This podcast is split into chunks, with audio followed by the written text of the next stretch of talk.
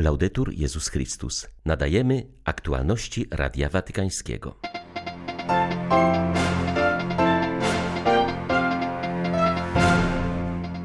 W lipcu nie będzie audiencji ogólnych, zostaną one wznowione po wakacyjnej przerwie 4 sierpnia, poinformowała prefektura Domu Papieskiego. Zakończyło się śledztwo w sprawie tzw. Afery londyńskiej. Na ławie oskarżonych zasiądzie m.in. kardynał Angelo Becciu, któremu zarzuca się defraudację i nadużywanie urzędu. Poprzez swój autorytet moralny papież może odegrać znaczącą rolę w odbudowie Libanu, uważa patriarcha ormiański Aram I. 3 lipca witają Państwa Krzysztof Bronk i Łukasz Sośniak. Zapraszamy na serwis informacyjny.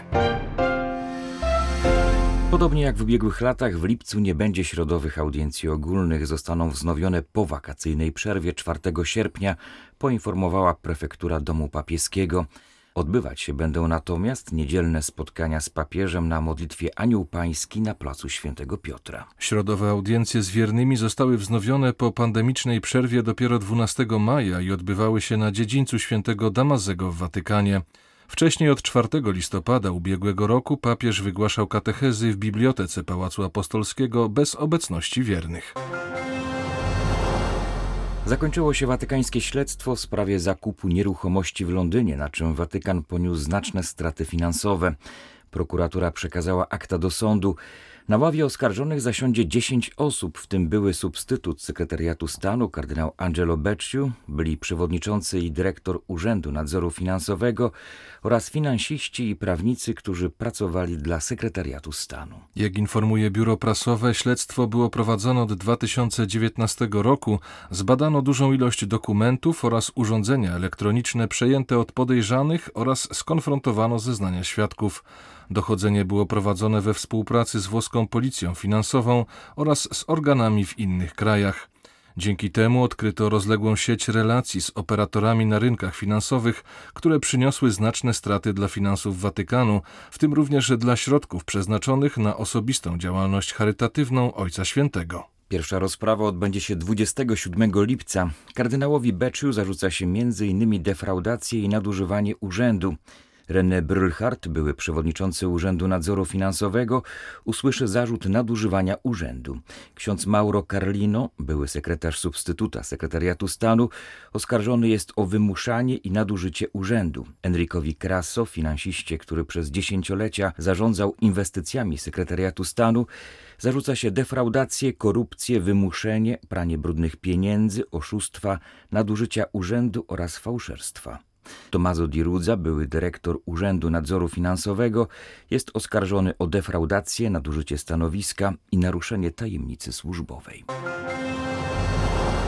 Za pośrednictwem watykańskiego sekretarza stanu papież przesłał życzenia z okazji setnych urodzin Edgara Morena, francuskiego socjologa i filozofa. Zostały one odczytane podczas okolicznościowej konferencji zorganizowanej w Paryżu przez UNESCO. Morę urodził się 8 lipca 1921 roku w rodzinie żydowskiej. Sam jednak uważa się za agnostyka. Był członkiem ruchu oporu, działaczem partii komunistycznej, a zarazem krytykiem Związku Radzieckiego. Z czasem stał się jednym z czołowych francuskich intelektualistów, propagatorem tzw. Tak myślenia złożonego. Przed dwoma laty gościł w Watykanie i został przyjęty przez papieża. W rodzinowym telegramie papież składa mu najlepsze życzenia szczęścia i zdrowia. To długie, bogate w wydarzenia i spotkania życie, którym obdarzyła Pana opatrzność, pozwoliło być Panu uprzywilejowanym świadkiem głębokich i szybkich zmian, jakie przeszedł i nadal przechodzi nasz świat, napisał Franciszek. Nie sposób w kilku słowach oddać rozmiarów pańskiej pracy, przyznaje papież. Podkreśla on pragnienie Edgara Morena, by promować współpracę między narodami, budować społeczeństwo bardziej sprawiedliwe i ludzkie, odnowić demokrację, co wymaga ponownego odkrycia ducha solidarności, wspólnoty, braterstwa, sprzyjającego postawom gościnności i otwarcia. Franciszek większość swoich publicznych wystąpień kończy prośbą o modlitwę w jego intencji. Dyrektor Światowej Sieci Modlitwy Papieża zauważa, że Ojciec Święty szczególnie potrzebuje naszego codziennego modlitewnego wsparcia. Ojciec Fryderyk Forno podkreśla, że modlić się w intencji Ojca Świętego to prosić o to, co papieżowi leży na sercu, o co on sam codziennie się modli. Oznacza to także trwanie w komunii z apostołami i wspieranie Kościoła w jego misji głoszenia Ewangelii. Wezwania obecnie stojące przed Kościołem wymagają modlitwy nas wszystkich. Franciszek wierzy, że modlitwa przynosi w świecie i w naszym życiu realne owoce i dlatego nieustannie się o nią upomina, powiedział w rozmowie z Radiem Watykańskim francuski jezuita. Kościół katolicki, jak wiemy, jest bardzo zróżnicowany, co stanowi bogactwo w misji głoszenia Ewangelii Jezusa Chrystusa. Wśród apostołów toczyło się wiele ożywionych dyskusji. Pierwsi chrześcijanie nie zawsze we wszystkim się zgadzali, ale byli braćmi w służbie Chrystusowi. Obecnie modlitwa w intencji papieża i w jego intencjach to komunia z apostołem dla tej samej misji, którą powierzył nam Jezus Chrystus, czyli głoszenia Ewangelii współczesnemu światu. Chrystus jednoczy nas w naszych różnicach. Pamiętajmy, że Pan Jezus nie każe nam się lubić, ale kochać.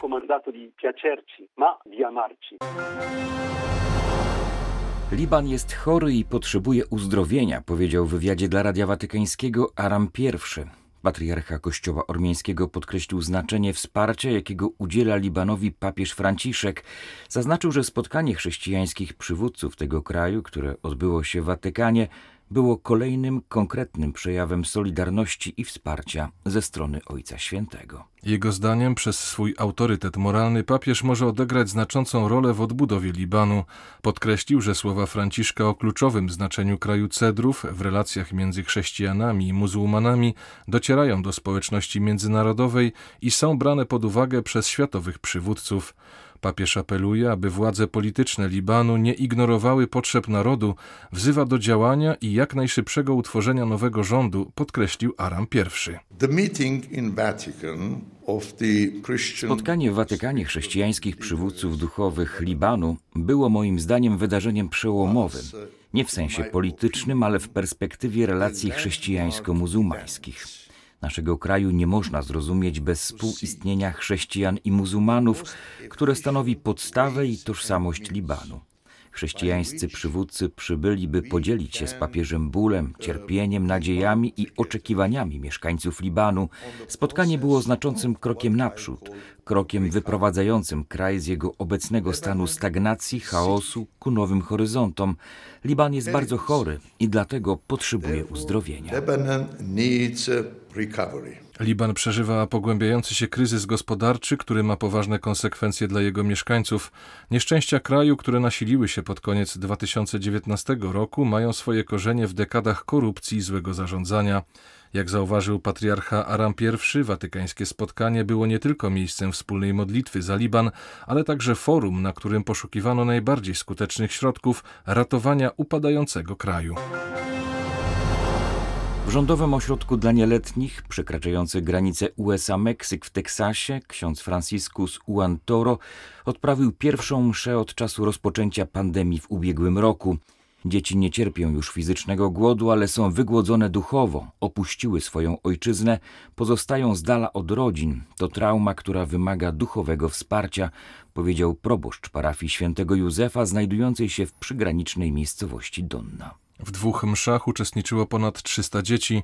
Większość z nich pochodzi z Gwatemali, część z Hondurasu i Salwadoru, kilkoro z Ekwadoru, Panamy i Kuby. Były bardzo szczęśliwe, że mogły uczestniczyć we mszy. Tęsknią za swoimi bliskimi, wiele nie rozumie swojej sytuacji. Z rozmów z nimi wynika, że pomaga im modlitwa, ale potrzebują wsparcia, bo nie wiedzą jak się modlić, zaznaczył ksiądz Łantoro. W placówce przebywa obecnie 1500 dzieci i choć zbliża się ona do granic pojemności, to warunki w niej panujące są bardzo dobre. Bardzo ważne jest, aby przywódcy kościelni docenili znaczenie pracy duszpasterskiej sprawowanej wśród dzieci migrantów. One bardzo potrzebują tej posługi, bez niej możemy je stracić, zauważył ksiądz Juan Toro. Co trzeci Polak powyżej 75 roku życia mieszka sam. We Włoszech samotne życie wiedzie aż 40% wszystkich osób w wieku emerytalnym. Rzymska wspólnota świętego Idziego apeluje, aby osoby starsze nie pozostawały same, szczególnie w czasie silnych upałów. Jeśli obok ciebie mieszka staruszka, zapukaj do niej, zapytaj jak się czuje, czy nie potrzebuje pomocy. Czasami jedna wizyta może uratować komuś życie. Apeluje w rozmowie z Radiem Watykańskim Giancarlo Penza, jeden z odpowiedzialnych we włoskiej wspólnocie świętego Idziego za opiekę nad osobami w podeszłym wieku. Na negatywne skutki podwyższonych temperatur narażeni są przede wszystkim dziadkowie mieszkający w miastach. Jest to też grupa osób najbardziej dotknięta przez pandemię koronawirusa. Wspólnota Świętego Idziego przygotowała specjalny program mający na celu informację i pomoc w szczepieniach osobom w podeszłym wieku, mówi Giancarlo Penza. To będzie bardzo pracowite lato, ponieważ pod koniec maja we Włoszech nadal było 2 miliony osób powyżej 70 roku życia, które nie zostały zaszczepione z wyboru lub dlatego, że kontakt z nimi nie był możliwy. Program Viva gli Anziani, Niech żyją starsi, który zajmuje się aktywnym monitorowaniem osób w podeszłym wieku zagrożonych izolacją, wprowadzony w Rzymie i w 16 włoskich miastach, pozwala nam poznać sytuację i pomóc tym, którzy mieli trudności ze szczepieniem. Będzie to lato pełne zaangażowania poprzez prowadzenie kampanii informacyjnych. Także poprzez wizyty będziemy starali się skłonić wszystkie osoby starsze, które jeszcze tego nie zrobiły, do szczepień, ponieważ jest to obecnie jedyne rozwiązanie, aby wyjść z pandemii.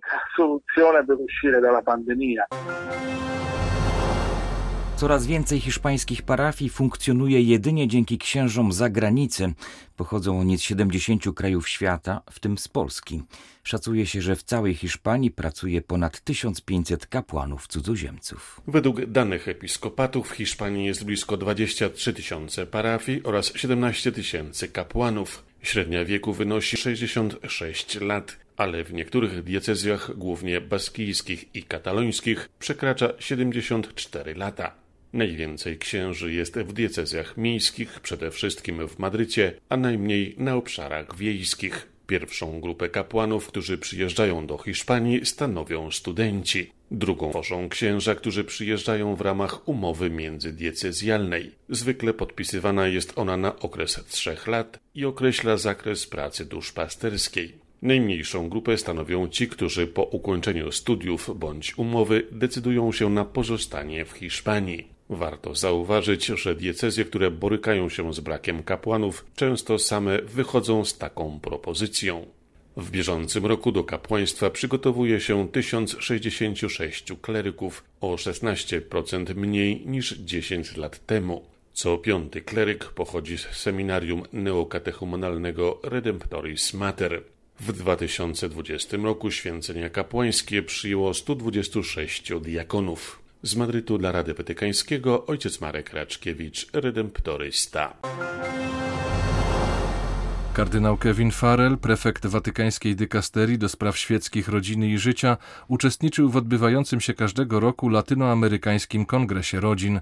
Tegoroczne wydarzenie nawiązywało do obchodzonego Roku Rodziny Amoris Leticia ze względu na obostrzenia sanitarne zostało przeniesione do internetu. Kongres poświęcony rodzinie koncentrował się na mocy miłości i odbywał się pod hasłem Miłość zwycięża wszystko. Francis Farias, odpowiedzialny za organizację kongresu, podkreślił, że udział prefekta dykasterii w wydarzeniu było znakiem bliskości papieża Franciszka. Kongres miał charakter formacyjny i był skierowanym do rodzin katolickich, aby mogły przeżywać w świetle wiary dar małżeństwa. Według organizatora tego wydarzenia ideą było wesprzeć uczestników w odkryciu powołania, przeżywania go w świetle wiary i by wyszli, aby głosić Ewangelię, gdyż misja ta jest również zadaniem rodzin. Tematyka poruszana podczas kongresu związana była z dwoma filarami życia rodzinnego, relacje międzyosobowe oraz duchowość. Z Brazylii dla Radia Watykańskiego ksiądz Malczewski Chrystuszowiec.